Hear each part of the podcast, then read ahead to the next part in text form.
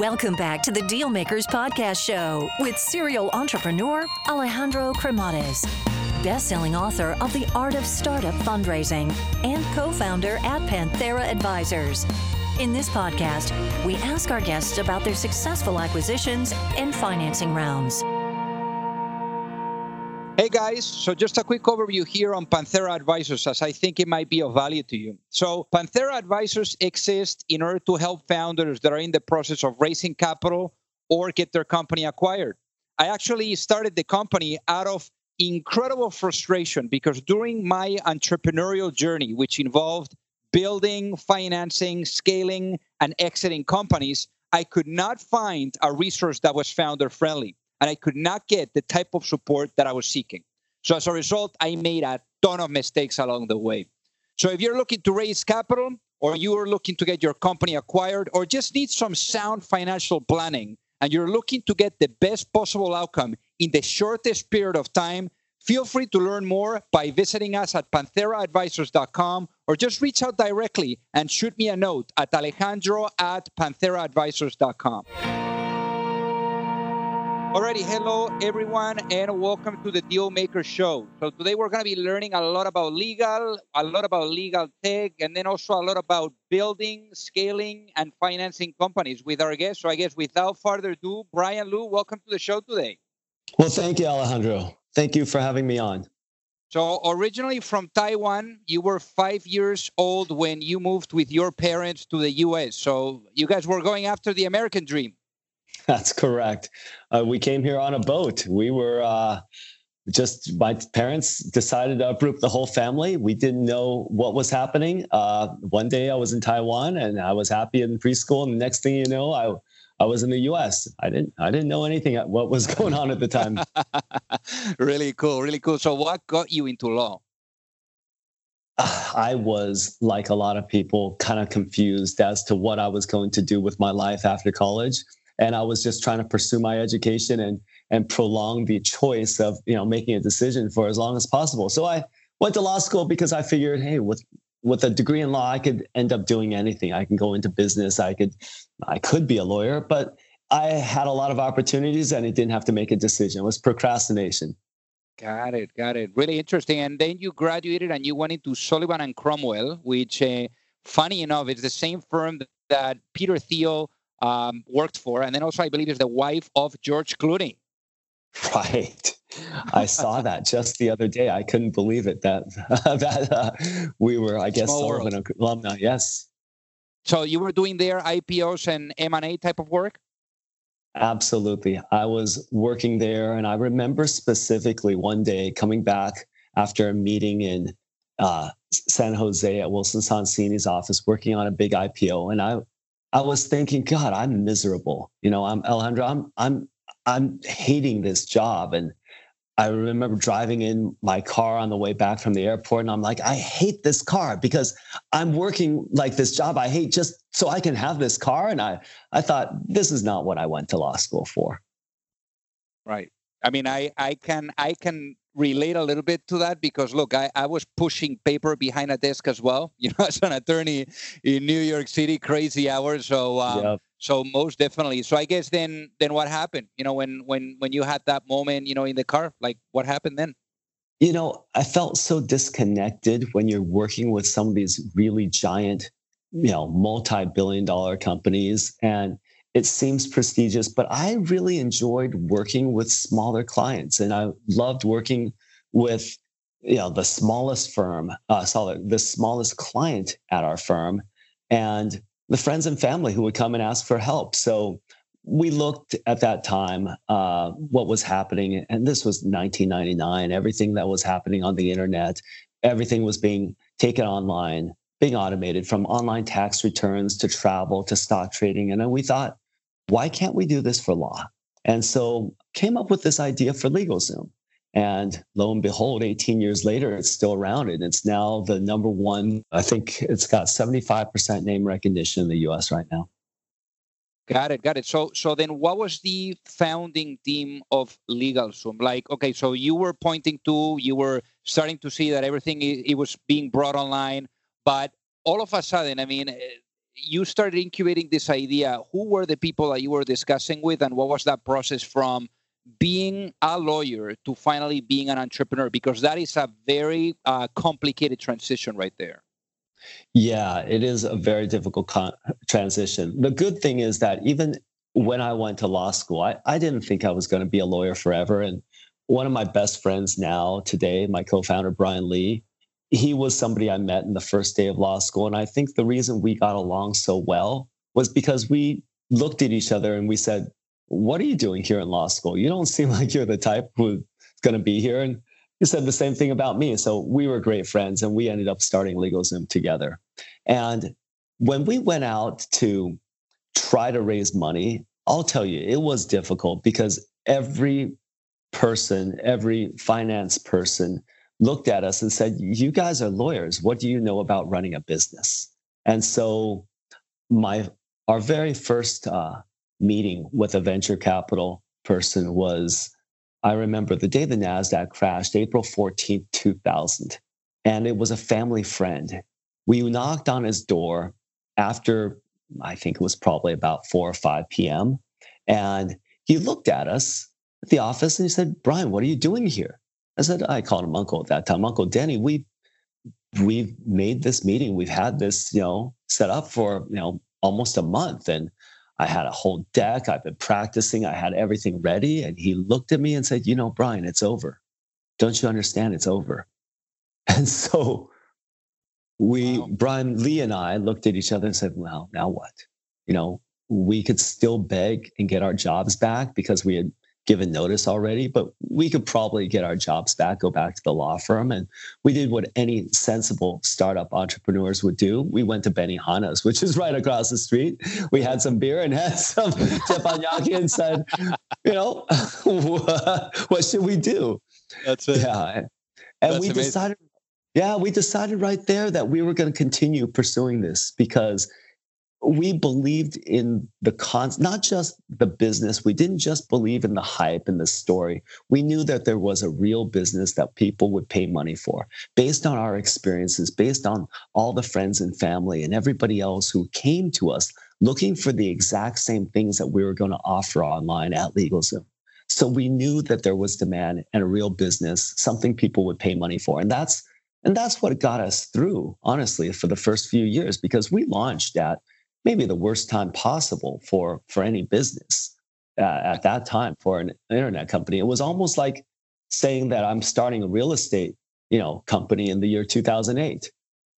And given the I'm fact that, and given the fact here, Brian, that that the two of you were lawyers. I mean, you had the legal background.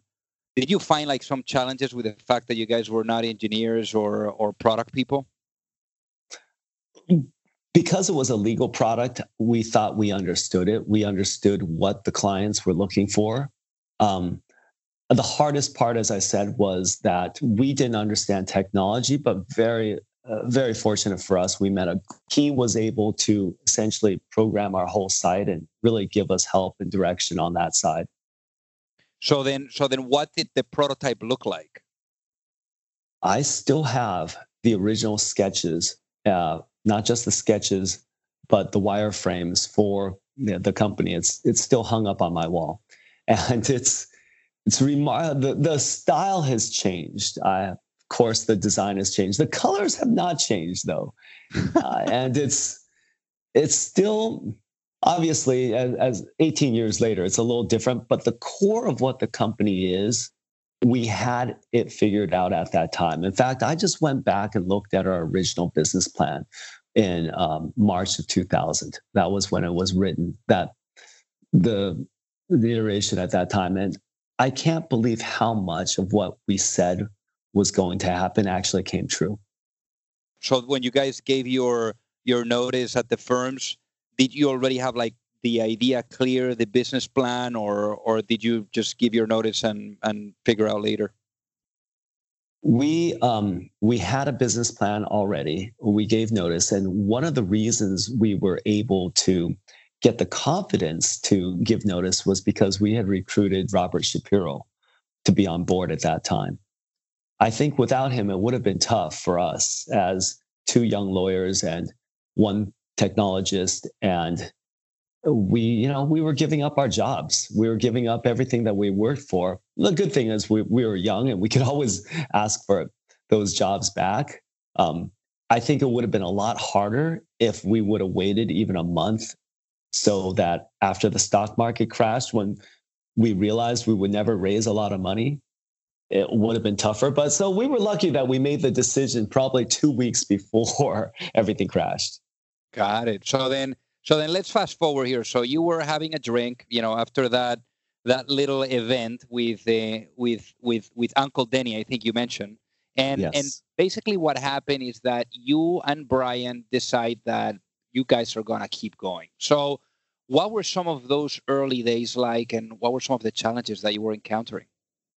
Oh, the challenges were staggering. Number one, no money. We were living on our our savings uh, we were working out of his apartment. We what we did manage to do was we got a lot of first year law students at UCLA that first summer to work for us for free, and they didn't know that the stock market collapsed. So we promised them stock options, and uh, they worked for them because they didn't have any other jobs anyway. and so we had five interns essentially doing work for us, and we went and decided to build the site, code it ourselves. We pretty much did everything from scratch. I was just going to ask Brian. I mean, doing everything from scratch. I know that it took you guys a bit to raise the Series A. So mm. then, mm. so then, what was the um, what was the experience like? Because it seems that you guys bootstrapped the business for the most part. Is that right? We did, and it got to the point where we raised a total of three hundred thirty-three thousand five hundred dollars in our Series A, and the five hundred was the funniest story because we were so desperate. Alejandro, we were so desperate. Prior to the time of launch, everybody had promised, oh, yeah, 20,000, 30,000. It seemed like everybody was more than happy to want to contribute money. But then, of course, stock market crashes. Everybody's like, ah, oh, I'm sorry, I can't afford it. I can't afford it. And we were so desperate that the person who originally wanted to put in, let's say, you know, 15,000, 20,000 said, oh, all I can afford is 500. said, done, I'll take it. wow. Wow. That's unbelievable. So, so what were, what do you think was happening there? Like, for example, with, with these people that you were putting the, the product in front of them. I mean, why were not, you know, why were they not like biting and saying, Hey, I love this thing. I'm in, count me in and let's, let's do this transaction, this deal. I I think there's always going to be a there's going to be a lot of hesitation with anybody who hasn't had a lot of business experience and I didn't. I was you know, I was I was not a business person. I was a lawyer, an attorney at the time and I've been business like. I've had little side jobs that we've done since high school, but nobody would say that oh, yes, this was going to be the next billion dollar idea at the time. And they didn't understand law. That was the other problem. They didn't understand the legal bin- industry. I think it's, you know, Warren Buffett always says invest in something that you know. And yeah. law is not something that most people know and can understand. Absolutely. Absolutely. And I guess the, um, from like the the concept itself and and the idea i mean you were talking about having the the the business plan already and and and how you guys were going to tackle the market. So what was essentially the the business model the the idea that you guys you know really set on and and how you guys were anticipating to make money? Our business model was simple. We were going to uh, we were going to create do- legal documents and charge people for it. And believe it or not, it was kind of actually revolutionary at the time because the um, paradigm was to give out services for free and hope that you get tons and tons, you know, hundreds of thousands, millions of users, and eventually monetize them. And because we had to bootstrap everything from the start, we didn't. We we needed money and cash flow from the very start. So, for example, a last will and testament, we charged fifty nine dollars for it incorporation services it was $100 plus filing fees. And we would do those things you know not as a lawyer but as a essentially as a online automated service. And then we'd do the administrative filings and and make you know make money off the services. Really interesting. And one of the things that that I always hear is that there's two things where you don't want to cut corners. One is in lawyers, and the other one is in doctors. So I guess the and look, I'm a, I'm a lawyer as well. So and mm-hmm. and I also do agree that there is a lot of disruption that needs to be made in in in mm-hmm. law because you know they charge you like. A, for breathing, you know, the, right. for the hours right. and just for grabbing a template and changing a couple of things, you know, they're they're they're like at 900 bucks an hour. It's insane, especially in in New York City. So what oh, was what, what, did you guys like encounter certain skepticism of uh, no, you need a lawyer to do this and you can't automate this thing, or or what were some of the reactions? Absolutely, of course, the legal community under the legal community and certain lawyers would always say that you know, trying to do uh, trying to make a will on your own is like having open heart surgery. They would say they would exaggerate a little bit. I think. right. uh, to me, it was like more like, no, let's say you've got a cough, you know, and you go and buy cough medicine at the CVS pharmacy. That's more what it was like because there's so many different levels, as you know. Um, our philosophy had always been if you're starting up a business on your own, and you've only got a limited amount of cash to make this business work, you don't want to, to spend as much as possible on actually growing your business. And the concept of the just the process of filing a LLC is pretty straightforward. It's an administrative filing with the state. And it doesn't take a lot of you know true legal knowledge and specialization to get that done. It's it's tedious, but it's not legally difficult. Now, there are obviously different situations and there can be complications, but for the most part, what most people are looking for is something very plain vanilla. And you can always amend, you can always change things in the future. But just getting that, that business set up correctly at the very beginning, it's a, you know, it's pretty hard to actually mess it up. So then, so then you were getting this skepticism from from lawyers, and and I wonder as well from from customers. I mean, one of the other perhaps um, issues was that you were actually educating them on on on what value you could bring to them because legal tech again, you know, is kind of like um, an industry that hasn't been you know legal disrupted for the most part.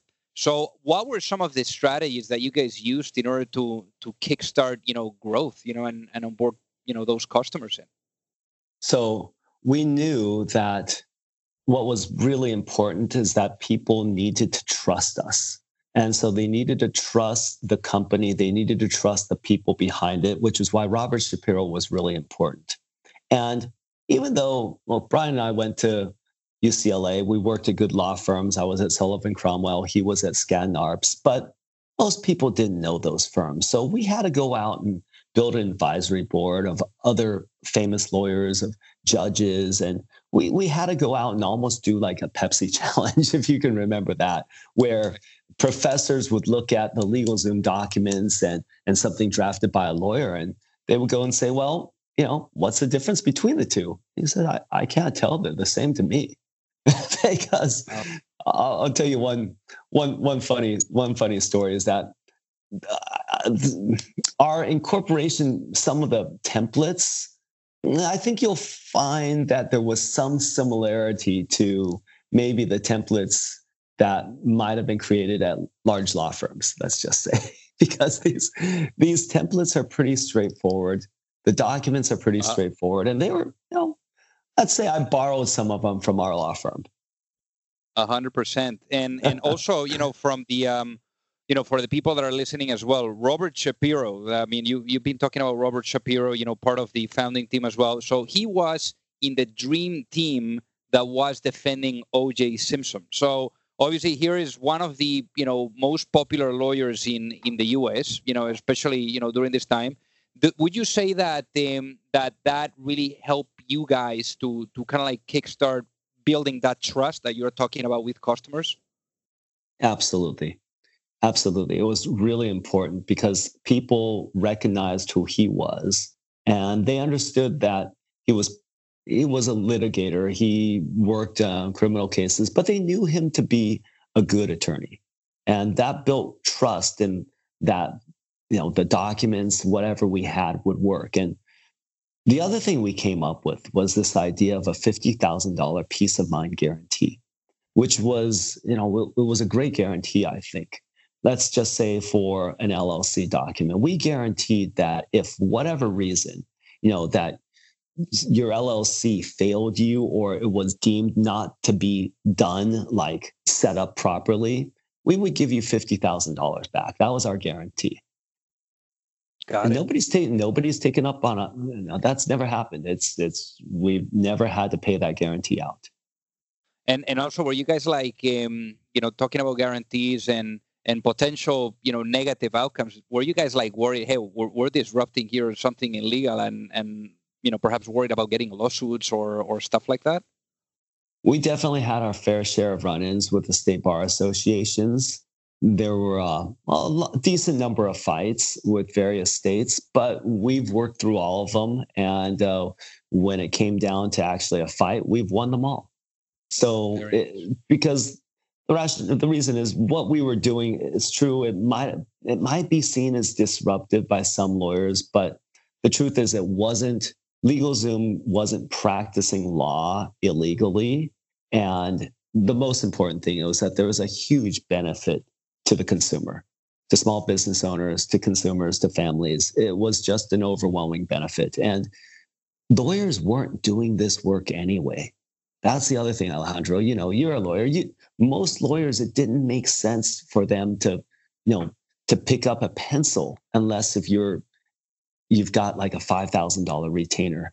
They're not going to draft a simple will for fifty dollars. It's just not going to happen they're not even going to do a simple incorporation for 100 150 you know they want they're going to want thousands of dollars and so these people were they didn't want to use a lawyer i mean the amount of people who are doing things without a lawyer back then was it, it's huge it's still i don't think it's changed we were addressing a different market not people who are using lawyers but people who weren't makes total sense. And obviously, you you were talking about this. You guys were bootstrapping, uh, and and we know that not only entrepreneurship is is not such thing as a straight line. I mean, you have the ups and downs, but but the fact that you guys had the additional challenge of having to finance this and God knows credit cards or whatever that was to to get the money to to to to finance the operation. I mean, I'm sure that the dark days were very dark. So, what were some of those dark moments that you had to encounter? Ooh, eating top ramen for five straight days that's pretty tough with domino's pizza domino pizza was our uh, treat at the end of the week so so i guess uh, you know obviously a, a tough one and look I, have been there you go from having your lawyer salary to um, you know and eating in really nice restaurants to yeah. with your own secretary bringing you water or whatever that is to to all of a sudden, you know, you you're dealing with with just you know you having to do everything and and and eating domino and ramen as as you were saying, which is is really tough. But I guess the yeah. um the is there like one moment where you thought I think this is going to go down the toilet. And it was a very dark period. And and, and I'd like to hear what was the, the, the, the breakthrough moment out of that, out of that breakdown. So I think our darkest moment remember we we didn't start at a great time but the darkest moment had to be september 11th 20, 2011 i mean 2001 because that was pretty much about a year and a half in and boy i mean talk about dark we were just starting we were getting going it seemed like things were on the up and up and then it, felt like the whole world was going to end and we didn't know. Nobody knew what was going to happen. You know, uh, uh, the business world stopped for an entire week. Nobody could do anything. And we didn't know what was going to happen. That was really dark. Um, it was confusing. Nobody knew what was going on. And, uh, you know, there's just, there was no way to predict the future from that time. But what was the, what, what was basically this causing to you guys? Was it that customers were not showing up as they used to? Was it that what like what was the challenge or the impact that this had for for the business? The, the actual impact, it, when all was said and done at the end, we we took some we took some charitable steps to offer services for free. That's one thing we did. Um, we came up with a game plan for how we were going to, you know, reintegrate and help rebuild. And we took some of those, you know, offered discounts to help people rebuild, uh, free services for people who are affected. And it was just really at that time, it was another time when we really had to hunker down and say, boy, this is this is going to be a lot tougher than we thought it was going to be at the start. You know, when we started Alejandro, the reason we quit our jobs was because we thought it was going to be easy to raise millions of dollars at the very beginning. At at that time in the early 2000s, I mean, I have friends who raised five million dollars here off all sorts of different crazy business ideas, and we thought, boy, with a legal business with Robert Shapiro, we were sure it was going to be easy for us we already talked to these advertising agencies and they were trying to convince us to do full page ads in the Wall Street Journal and spend 200 grand doing it, saying that's, that's the way you launch. And we're like, yeah, that's right. That's right. And boy, just to have setback after setback.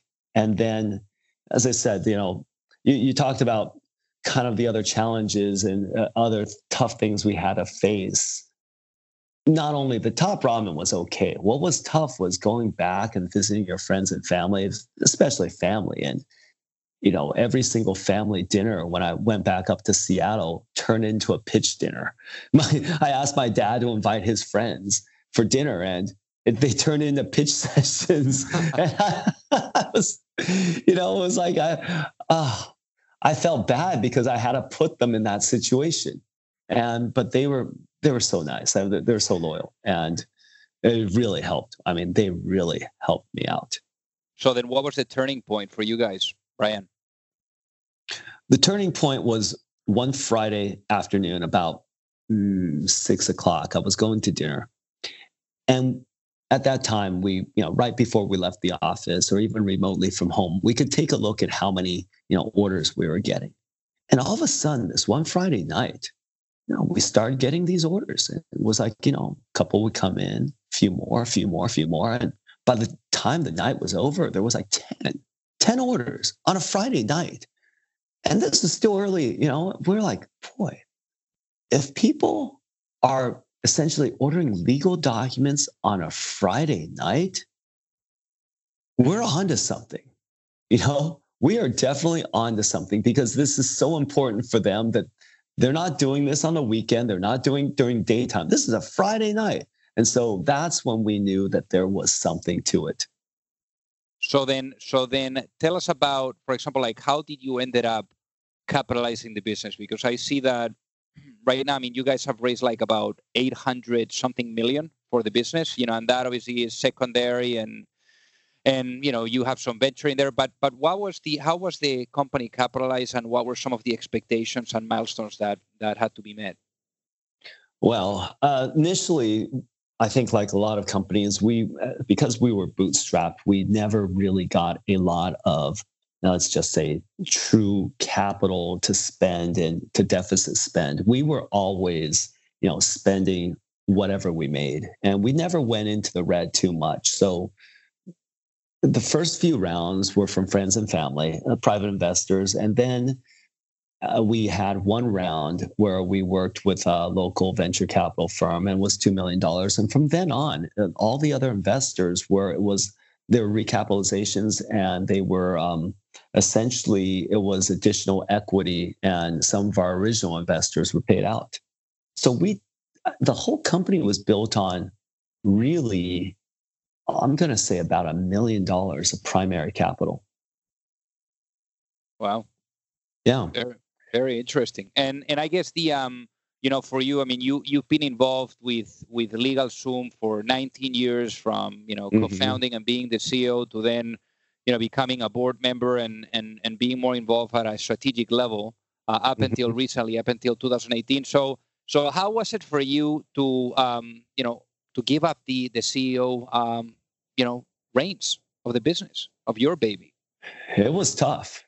It was really tough. And i think that's one of the reasons why i'm on to this new business called BizCounsel which is i, I missed it. Uh, when you're the ceo you've got a vision for where the company should be. And I, I've got a personality where it's a strong personality where I have strong opinions where I, I believe that things should be one particular way and it should be done like this. And uh, and sometimes when people have different visions and then you bring on new investors and everybody has different opinions, you know, I I'm one of those guys where I think my vision and my drive is really, I think, most useful at the start of a business. I think I'm pretty good when the company com- becomes more mature, but especially at the beginning. That's that's really my passion. You know, my passion is starting new things. It's it's implementing a vision. It's it's getting the team involved, everybody driving towards something. That's that's what I love doing. Because then you were um, you became a board a member, uh, mm-hmm. and uh, and I guess like what was that transition like? I mean, it, was it now like as a board member, like who were you being? Who was Brian to be effective and to continue to push this venture? And and was it hard to let it go? You know, to the CEO title. Uh, it wasn't hard to. It wasn't hard to let go of the CEO title. I'll tell you the truth, Alejandro. Is what was hard was that you you say and you think that you're going to have more you know it, it, it's different when you're ceo you're calling the shots and other people are responding to you now you're more like an advisor I, i'd say if anything not quite the same but uh, i was just watching game of thrones so i'm thinking oh, you're more like the hand of the king or hand of the queen right the next, as opposed to being the king or queen got it got it got it really cool and in LegalZoom. So I mean, LegalZoom is um, you know it's now this monster company, one of the leaders in legal tech. So how mm-hmm. big is is LegalZoom today for the people that are listening to get an idea? It's pretty big. I, I can't disclose all the information about it, but we've got now there's it's over a thousand employees with offices in Los Angeles and in London and in Austin, and it's uh, you know it's doing quite well. That's amazing. And what does it feel like when when you look back and now you see this company, you know what it is today? Yeah, it's it's pretty amazing. It really felt like, you know, the kid, my kid has grown up and it's still doing great and I still want to usher it in with as many, you know, positive feelings and I hope it does continues to do well and I'm sure it will. That's amazing. So then let's talk about shifting gears, you know, for you and and going at it again right counsel. So at what point do you tell yourself it's time for me to say goodbye to my kid and to give birth to a new kid? Well, so earlier we talked about how, you know, there, there were times when we knew that there's things that were pretty straightforward that you could do without a lawyer. It was more document related and things like simple incorporations or wills because the decisions aren't legal who you want to leave things to. It's it, it's your own personal decisions. But especially in business, we realize that there's times when you really do need a lawyer and you need something a little bit more complex than just a simple incorporation or getting your tax ID number. You need a custom agreement drafted. You need you know, contracts reviewed. You need people to read a document, say, "Hey, is is are there any gotchas in here? Is it okay? Is it safe if I sign this?" And so we realized that the same problems that people had before in terms of not able to not being able to afford an attorney or not wanting to pay you know $500 an hour or more for an attorney that's the same thing that's happening now with small business owners. You know small business owners who've been in business for 3 to 5 years or even longer a lot of them the majority of them don't have a lawyer that they rely on. They instead are doing what you know, other other people do. They kind of go on Google, they try to do their own research, they download documents and hope it works. And you know, the reality is it's it's not that simple and you need the help and there's no solution out there. And so that's why we came up with this idea for BizCounsel. It, it's filling a similar type of gap um, where people need legal services, they need real lawyers, but there's really nothing out there that addresses that need. And that's that's why we, we started BizCounsel. That's why I started it. And and it's also because, as I said, it's I, I think you know I, I've just got a passion for not just legal innovation, but just a passion for coming up with these visions and, and helping people you know, fill fill in the gaps. You know, because uh, small business owners, I, I I'll tell you one thing. I've been from the very beginning, I've been very enthusiastic and very much of a supporter of small businesses and entrepreneurs. And you know, these are the guys who have all the, you know, the toughest road to travel. Seems like all the, you know, the cards are stacked against them. And I want to level the playing field. I want to make it easier for people to achieve that American dream. I want to, you know, we always talk about how small businesses are the backbone of the American economy, but they're also the ones who are getting screwed the most. So I want to make it more fair and more even for all businesses to succeed. So how, how do you guys uh, do that with BizCounsel? What is what is the business model? So the business model here is instead of relying on a transaction every single time you need something happen, you know, you hire an attorney, they're going to charge you five thousand dollars for a retainer, and then four to five hundred dollars an hour. We're doing things on a subscription model. So you pay a monthly subscription, you get a basic level of service where you can talk to the attorney without being on, you know, a very expensive taxi meter or you know paying for them to breathe and then you can get a basic level of service. You they're always available to you. They can review contracts and when you need real work they'll do it at a discount. And so it's building this relationship with an attorney where they instead of the attorney always thinking i need to go and find just a few big clients who are going to spend $20000 you know each year i could have relationships with more business owners. They may not need all the help. They, sometimes, you know, the, the preventative help and the preventative advice is much more important because you avoid the problems along the way. And that's going to be beneficial for the lawyer and it's beneficial for the business owner. And did you guys raise any money for for this business, Brian? We did. We raised some private funds, and we also um, I self funded a lot of it as well because I I read one of your articles, Alejandro, and I and I really do believe this is when when you're launching, you need to spend all of your time devoted to just this business. And you know, I feel felt that this way by self-funding and just getting some private investments, we were able to devote all of our time on just thinking and worrying about the business and and on nothing else. So I guess uh, who who did you convince to join you this time around? I've got um, Robert Shapiro is back involved. I'm almost got getting the old team together, and I've got our original uh, vice president of marketing from LegalZoom. Very cool. And and Brian Lee, I see he's also an advisor, but man, uh, Brian Lee also what a what a career, ShoeDazzle, and then also the Honest Company. Oh yes, absolutely, absolutely. Yeah. Really cool, really cool. So how how big is the team now? We've got a little over ten people in our Los Angeles office. Uh, we have uh, some. Uh, we have work with attorneys throughout the country, and it's growing rapidly. So then, so then, one thing that I wanted to ask you here is, um, why do you think that legal tech has not been disrupted as much as other industries? Oh boy, it's. I think it has to do with the education of how lawyers, you know, how lawyers are trained I think that two things. One, lawyers are trained to follow precedent. So they're not trained in innovation. You know, you always hear about things about the Supreme Court and they're arguing, well, what do they mean in 1776, you know? And so you don't think in terms of innovation. That's number one. Number two, everything traditionally has been done by the hour.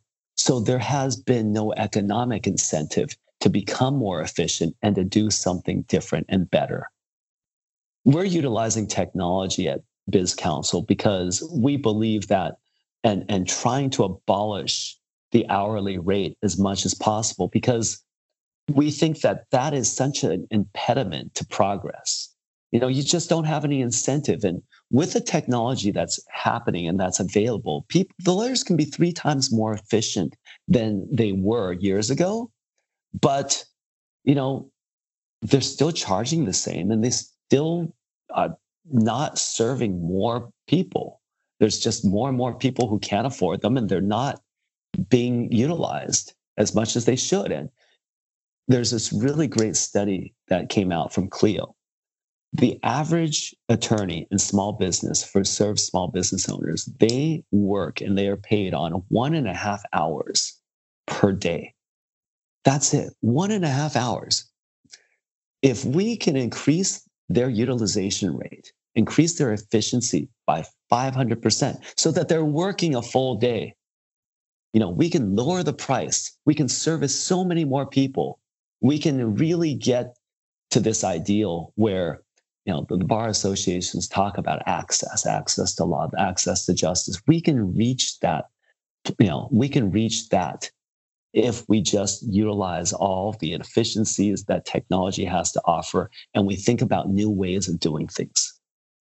So do you think we're we're far away from being in a world where because you were pointing to it, I mean it's a, it's absolutely true that that lawyers at the end of the day what they're doing is going back in time, you know, with case law and seeing, you know, what other cases, you know, they could interpret to whatever they're dealing with. So the question here is do you think that with artificial intelligence and machine learning, we're going to be very close to a world in which most of the work done by attorneys is going to be automated? I think that what will happen is that you still need attorneys, and a lot of the routine work will be automated or it will be done in a much more efficient way. So, in the same way that LegalZoom kind of took over and automated a lot of pretty routine legal documents and processes. Machine learning AI will do the same for basic contract reviews. But I have to believe that just like, you know, automated driving, full true automated driving is going to be a lot longer of a project than people anticipated. Really true 100%, you know, machine learning on contract reviews and everything else will take a little longer as well but I think that it will definitely be a giant, giant leap forward. So then, I guess, where do you think the legal tech space is is is heading as a whole? It's about innovation, and I see a lot of younger lawyers coming through, and they've got very unique new ways of looking at things.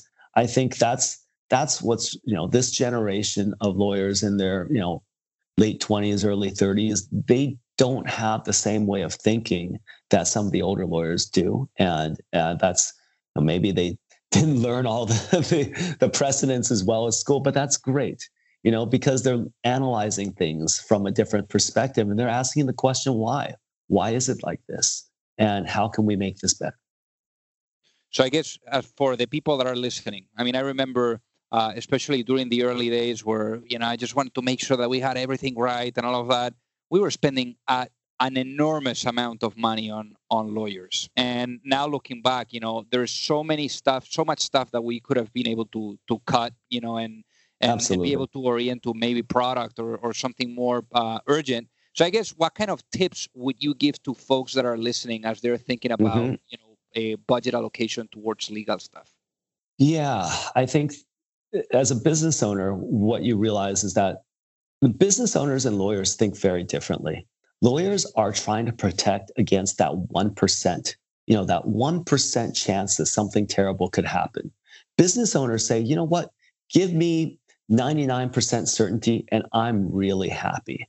And so what ends up happening is that the base agreement, the base deal can get done very quickly. And the business owner is happy but the lawyer isn't yet. And the last, it's not even the last mile, it's the last couple hundred feet.